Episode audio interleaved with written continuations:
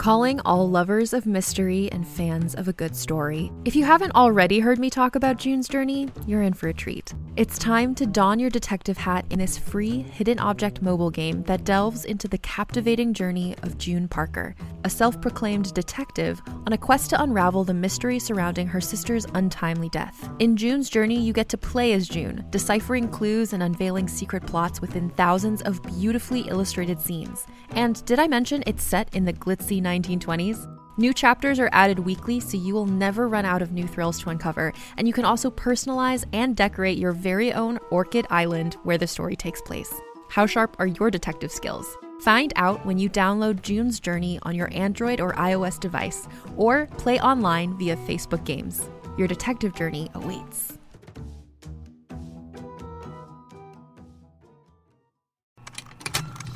Contained herein are the heresies of Radolf Burntwine, erstwhile monk turned traveling medical investigator.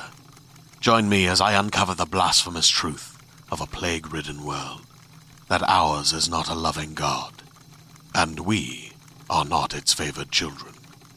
The heresies of Radolf Burntwine, coming January 2nd, wherever podcasts are available.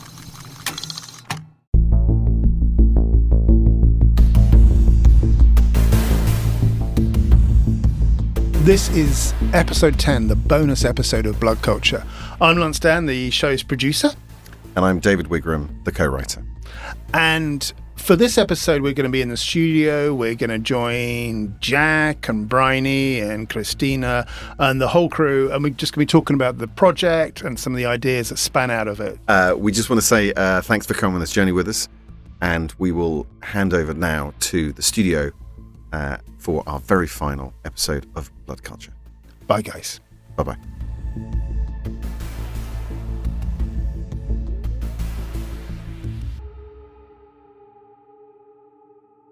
Well, guys, well done.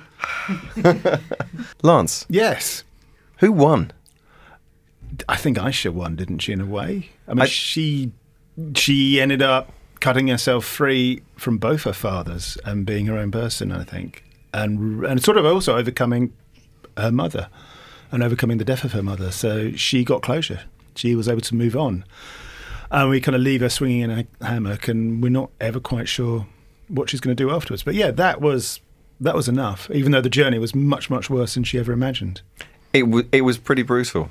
Um, Bryony, where's, Uh-huh. where's Livy after all of this? Wow, I think. Well, I think she's uh, on to her next mission. Surely, She might accidentally get drunk under a table for six months and She'll not definitely get drunk for a long time.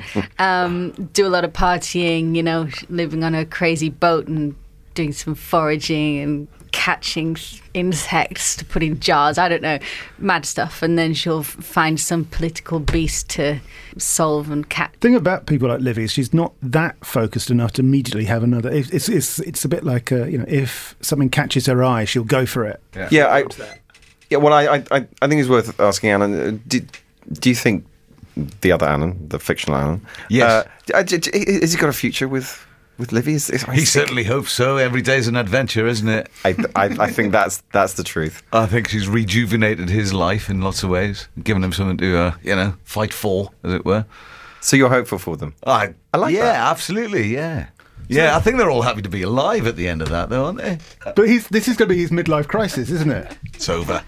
well, Alan's midlife crisis is Yeah. over. I think Livy is going to be his midlife crisis. He's- He's oh come on, he's been round the block before, for goodness sake. no one like Livy, though, surely. No Grebo anarcho syndicalists, that's right.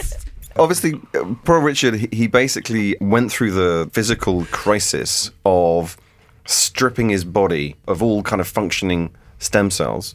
Um, it's Christina, am I, am I right in this? It, like he, he killed all his stem cells, is this right? Yes, he did. And then like stuck new ones in. Is this actually believable? Does could this happen? Is this is this just made up in the fevered brain of Lance Dann? No, well, this is actually the very first type of regenerative medicine that was ever done. Bone marrow transplantation has been done since the 60s, and uh, it has saved many lives. If you inject someone's stem cells, what do the stem cells do? So the injection of stem cells here is an injection of very specific stem cells, and they are blood stem cells. And uh, yes, you just inject them intravenously, and they know by themselves to go to the bone marrow and do their job there. In fact, it has been calculated uh, blood stem cells do enter circulation normally every once in a while, but they stay only for about two minutes, and within two minutes they are back into the bone marrow. And this is the same that happens during bone marrow transplantation when How blood they- stem cells are given to people. How do they so quickly they go. Well, there is a whole um, a receptor ligand interaction, and uh, it's a, a signaling cascade that takes place. So What? there is a there is a big magnet that is produced by the bone marrow, which is called CXCL12. Right. Uh, and there is a receptor for it that the stem cell have, which is called CXCR4. And basically, anything that expresses CXCR4 is just It's just like a magnet. CXCR12 when we go to It's it. just like a magnet. I oh, that's a shame because I actually thought the stem cells were kind of like autonomous and found their own way, but it's plain magnetic attraction. I'm a bit disappointed there. I thought they kind of wended their own way individually, like little entities. Well, they do find their own way by themselves, but they are guided by signals. Uh, now, mind CXCL12 is taking them to the bone marrow. In fact, one of the things that we do with my research group during my day job is to actually look at the stem cells as they enter the bone marrow and figure out where they go. And they don't go just quite anywhere. They find some very specific places that are really, really special, and we really want to find out what is special about them. And do we know how they do that? Um, only in part. Still more science to do. But they wouldn't harm each other. In other words, they know not to impinge in some way, or instinctively don't. Exactly. And somehow they work all together. So they are dispersed throughout our whole bone marrow, which is in a number of our bones. And somehow they know between all of them, so far apart within the organism, how many blood cells they need to generate every day. And this is actually billions, and it is done in the correct amount. If you were asked whether you're a holist or a reductionist, what would you answer? Ooh. Because it sounds holistic, that. Yes, it is. It is actually one of the big challenges we have at the moment. So what I do in my day job is to use microscopy and to look at single blood stem cells and look at where they are and look at what they do. And this is on a cell per cell basis. But- the big question that we have is how do the few thousands of blood stem cells that we have in our body manage to work together and regenerate our blood for the entirety of our life? So we have this constant um, tension between the single cell and the population. And when you look at single cells, they, they do lots of very different things. And at the moment, the buzzword is heterogeneity because when we look at many single cells, they are all a little bit different. And yet, you take these heterogeneous little cells, you put them together in a population, and as a population, they're incredibly robust. And day after day after day, billions of new red cells, white blood cells, platelet throughout our life. More if we need more, fewer if we need fewer. Perfect. Can I ask a question? Uh, go ahead, Lance. Um, uh, Richard's got um, sickle cell uh, thalassemia, right? Correct. Where's he from then? What Dr. Christina said, uh, if you remember a couple of episodes ago, Wasn't paying attention. Were you not? Mm, typical. Um, is that although there's a very high incidence amongst people from West Africa, this is within the UK where the, the, the research is done, uh, high incidence of people from West Africa and, and, and reasonably high in people from the, the Caribbean. People from parts of Greece have a 1 in 100 chance, which across a large population is pretty Yeah, yeah, high. yeah. So he's obviously got some Greek ancestry. Yeah, I'm descended from Aristotle. Yes, why I, I chose Dreyer as a South African name. That just worked perfectly there. Boom, I hit that one out the thing. But also, like, if you look at the behaviour of companies like Amazon and, and Google, they've got they put a lot of money into researching longevity. Google have got a longevity program. Um, as Jeff Bezos funds the, the, the long now, it's like once you become the richest person on earth, there's only one thing that they can't fight, and that's that's death and their own mortality. Yeah, and there's a long, strong belief. I mean, this is something I, I actually worked on. One of my, uh, the, one of the kooky CEOs with whom I've had dealings, actually hired me, and I was the professor for the public understanding of science in a think tank in Belgium. And one of the things was, you know, the deny, the doing away uh, of death, uh, doing away with death, and you know, I, I used to conduct uh, debates. You know, is immortality a good thing or a bad thing? Because you know, to expect a flower to live forever, that would be an insult to the flower. Nevertheless, it's something that makes us godlike. It's something that people want. And there's a guy called Ray Kurzweil. I'm sure you all know about him. Uh, uh, I saw him speak. Actually, he takes over 200 p- tablets, pills a day to stay alive. And actually, Google have hired him. He's convinced that we don't have to die.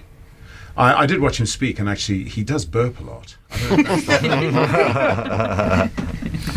I don't know if that's- But uh, but yes, and no, it is a dream. It's it's we, we you know this is the this is the era when we really think we're coming close to being godlike. I'm not convinced, but that's the idea. So to answer your question, yes, to be a vengeful. It doesn't matter what kind of god you are, as long as you're a god. And he's flawed, and that's the thing. And he'd, he'd, he'd No hate flaws. that. Absolutely not a flaw. It would be a lot easier. Now, obviously, so Richard has- has got his total body irrati- irradiation room with God knows how much kind of nuclear material in there. Um, uh, he's producing vast amounts of artificial blood.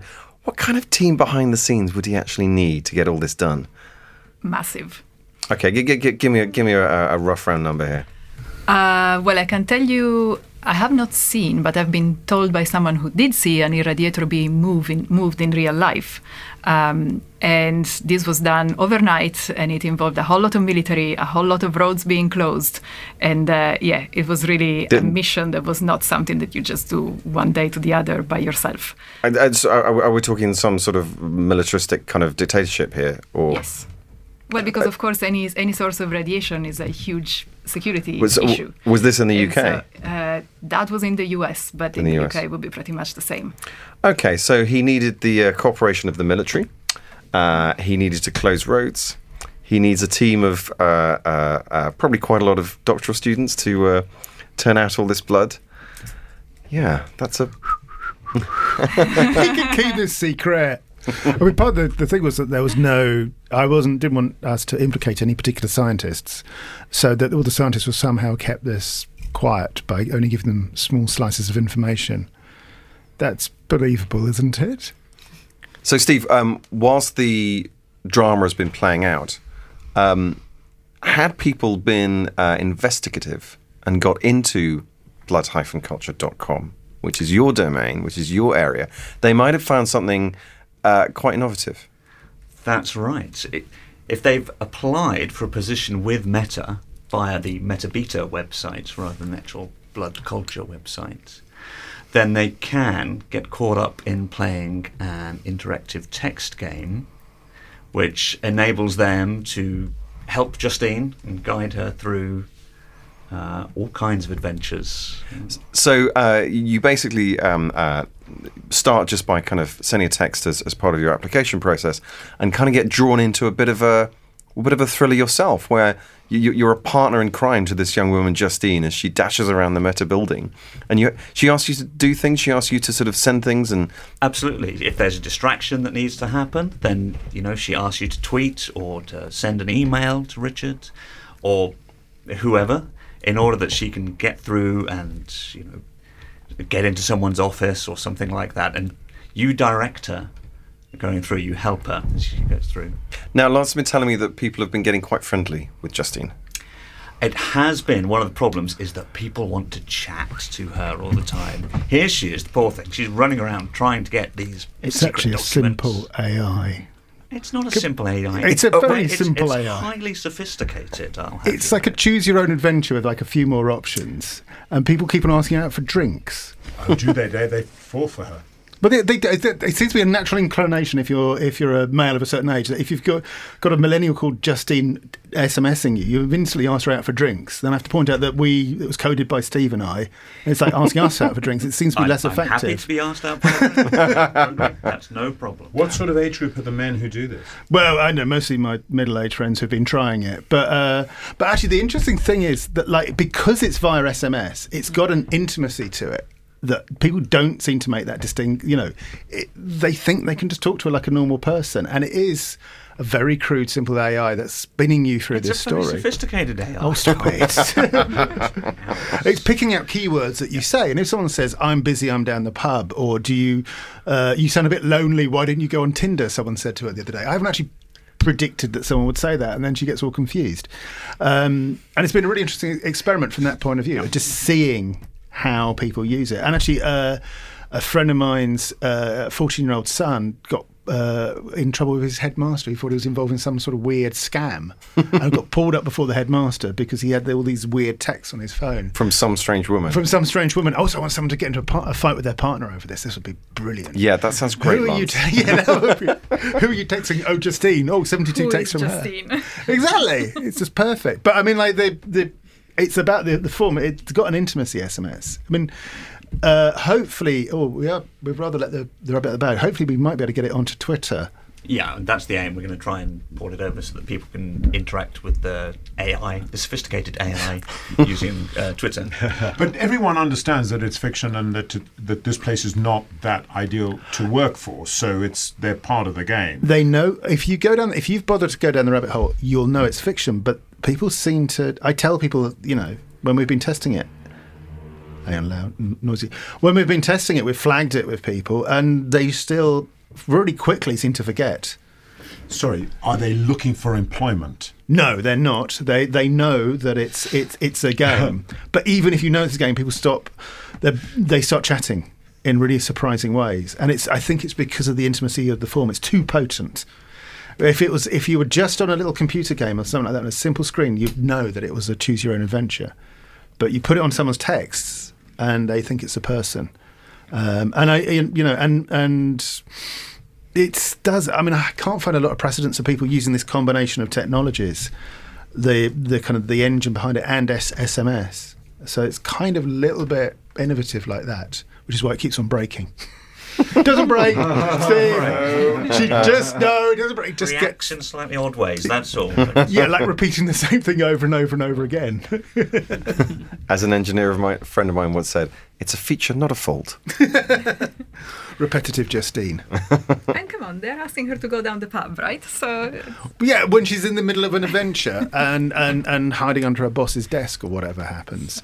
But yes, you, hopefully you should be able to, if you sniff around the website, you should be able to find this on Twitter if we've got it up and running. If you don't find it, we haven't.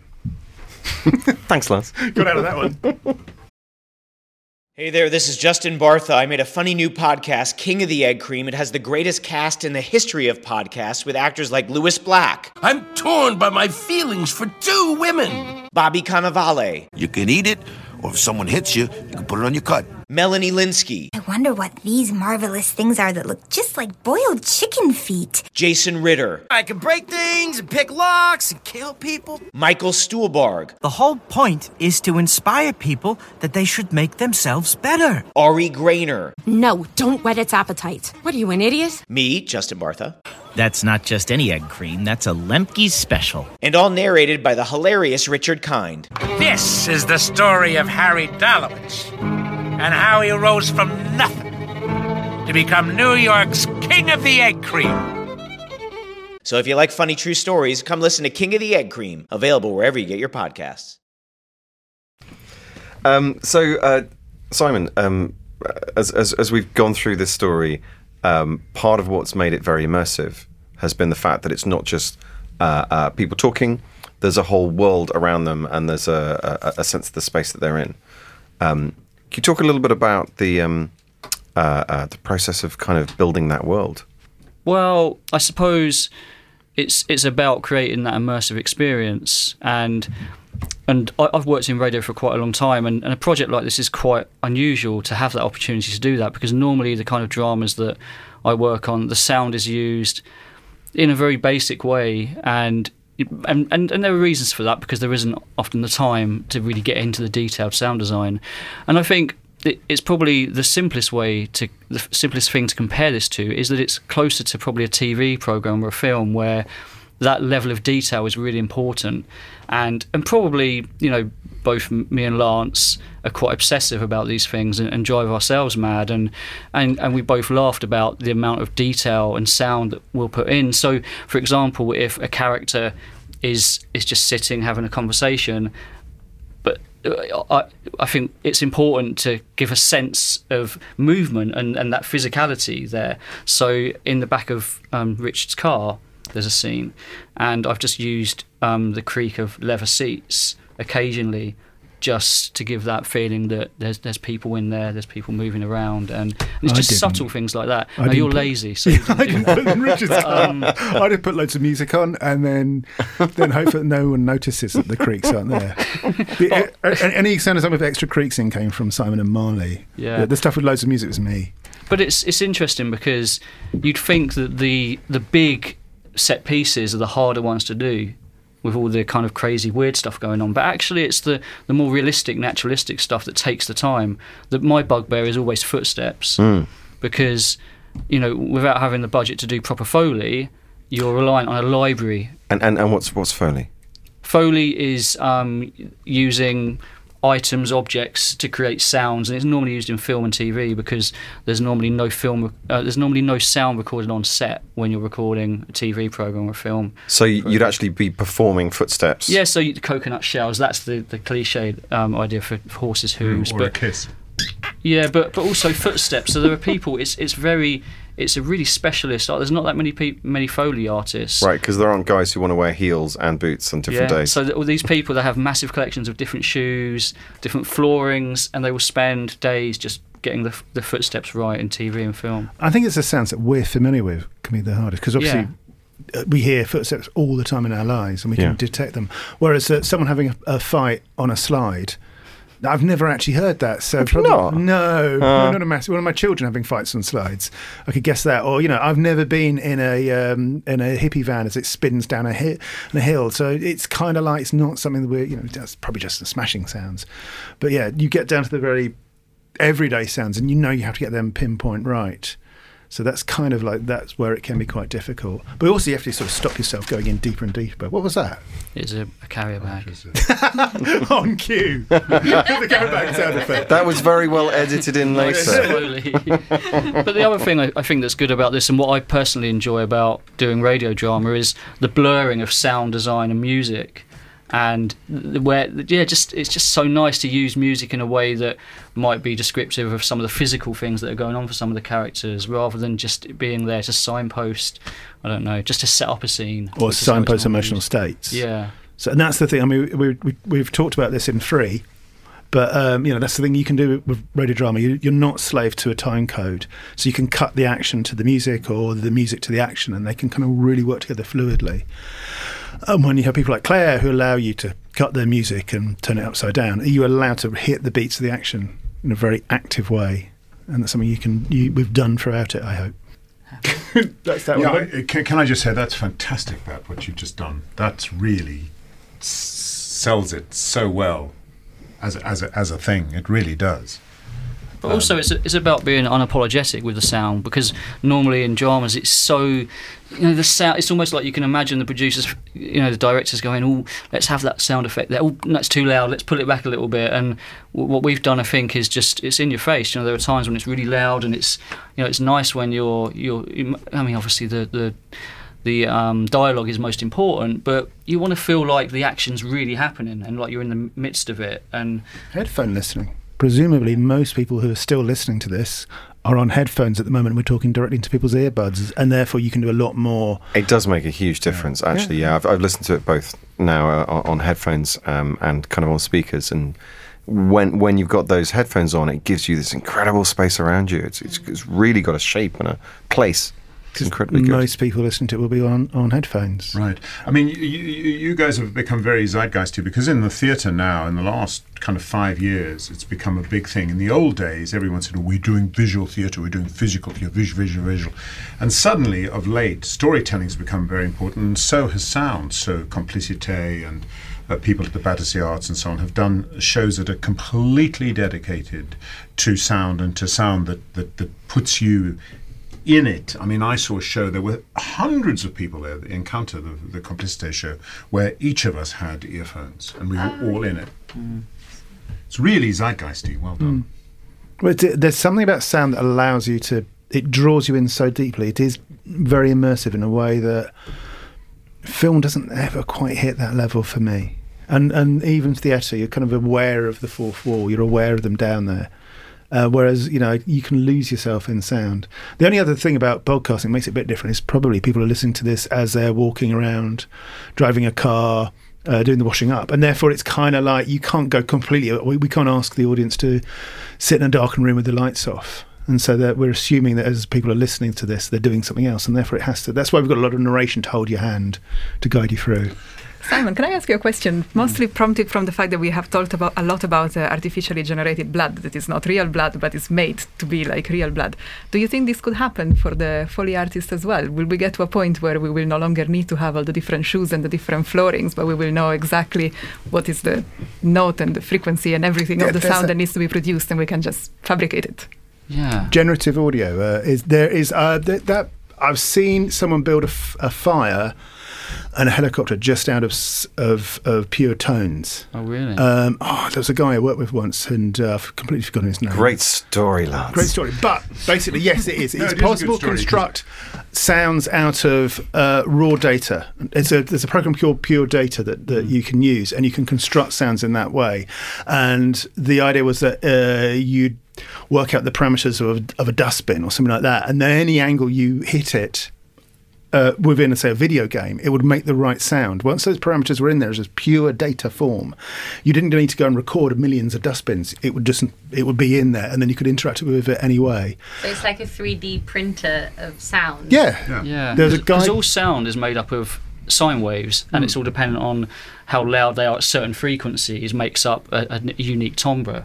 So, but it's just having the computing power to have enough of those sine waves at the right frequencies and levels, whether a sound will sound realistic and believable. And see, I, I've been working in radio probably more than any of you have been alive. Um, I'm serious. How, how, how do you do something like, uh, I don't know, stabbing or chopping a head off or uh, those kind of things? Meat. Meat. You know, And those kind of. Grapefruits. that- yeah, So- grapefruit. Yeah, meat, and things like Me- that. melons and Yeah, watermelons get it big time. Actual slashing of meat. So, but we actually didn't actually attack any meat in this. No, I know, but I'm just saying those are examples of things where people have puzzled over it, and you know, but to manufacture something that's really interesting. Yeah, but it's still easier just to go and uh, Yeah, yeah. butcher a watermelon and probably more fun. so, I, I did, what was it? I didn't do any actually insane foley. I mean, I did a lot of walking. It seemed and punching myself in alleyways. Wait, was was walking okay then? When when we walked, was that okay for what we did? Um, I added the walking for everyone in in my scenes, um, but I did I used library sounds because I just didn't have the time budget to um, do proper foley, so I had to use library stuff, and then I would chop it up so that the time would be right and suit what was going on in the in the drama. Yeah, and I punched myself in alleyways. Did you really? Yeah, at night. I had to go down to an alleyway for the bit where Ewan attacks uh, um, uh, Aisha. I had to go to an alleyway at night, and I was, I was uh, with the microphone set up, and I was, I was attacking a leather jacket. Could you do it? I Have I got my leather jacket? No, no, oh no, I've only got a ra- an anorak, and it's it's. You know, thought, oh god, if someone catches me now, it's just going to be so embarrassing. And it was just me standing there punching this thing But I in wonder the if there's any difference air. in our movements. If you say you were being Livy and I was being They have Livy, different 'cause- ones. I know you have to identify each file. So that I had Livy's stomps and Aisha's runs and things, and also had to work out who was wearing what clothes. Yeah, I had So- different coats for different characters. Livy always leather, wore a leather jacket. yeah. So you wore my my anorak. I, I like one of my favourite bits. Actually, I'll be selfish here and talk about it, is where Ewan's attacking Aisha, and I use leather the leather jacket again um, for leather gloves. So you got that creaking sound. you actually felt like there was a physical squeezing going on. Okay, guys, so I'm going to have to sort of wrap us up there uh, for time purposes. Um, but uh, we, earlier on, we were looking ahead at maybe what might lie in the future for some of these characters. And we were all thinking, guessing, getting having a sense of it. But one person probably knows more than the rest of us. Lance, what's what's happening with these people? Well, I mean, yeah, Livy's probably wasted Mhm. and having a good time. Alan's probably trying to keep up. Richard's talking to his lawyers. Uh, Aisha's in the hammock, just figuring out who she is. Uh, Saul's Saul's bumping around. Where was he going? You sent him off somewhere. Oh yeah, well he's off on the Silk Road, isn't he? He's off on the Silk Road. Yeah, classic classic trip. can't believe Venny's going to hold that job down. Yeah, okay, okay. But is there any drama in their future, But Kim is going to be uh, probably trying to find out where, where which island that Richard has gone hiding on to. So, and in general, uh, are you saying uh, are we going to see these characters again? Yes, that's obviously that's what I'm saying. Entirely dependent on the audience. we need people out there actually to yeah. If you want us to, to to come back, there's there's a chance. There's things waiting to happen, aren't there? Okay, so what you're saying, Lance, is if you want to hear the characters come back, Oh, God, spread the word of the podcast. Yes, send us your just just love. We just need uh, reviews, and we haven't actually banged on about reviews. You see, review us on iTunes, tweet us, tweet the Wellcome Trust, and tell them that we want they want more money for more series, and uh, keep following us. And I think these people might come back. All right. Well, I know that's what I want. I I, I want to see the further adventures of Livy and Anna. Um, so uh, I, I've got to say thank you to everyone. Um, uh, Steve, thanks for joining us. My pleasure. Uh, uh, Jack, thanks for your contributions. That was amazing. Thank you. Uh, Alan, pleasure. Uh, uh, Bryony, thank you so much. Thank you. And Simon, love to have you. you. Thank you. And uh, Dr. Christina, edifying as ever. It's been a pleasure. And Lance, thank you very much. Thank you very much indeed, David. All right. And from Blood Culture for now, it's saying goodbye.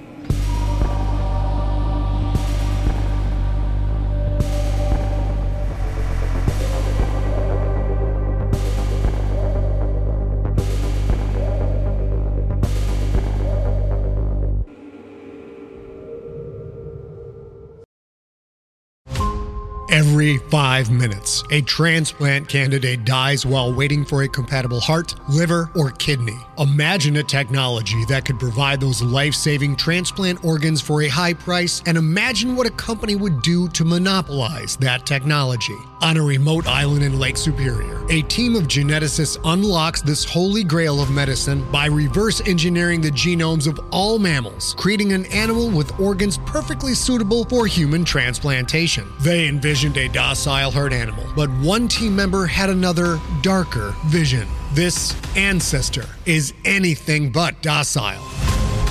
The team's work spawned something big, something evil, something very, very hungry. Ancestor is a complete serialized fiction podcast by number one New York Times bestselling novelist Scott Sigler, with all episodes available. Binge the entire story now on Apple Podcasts, Spotify, or wherever you listen to podcasts.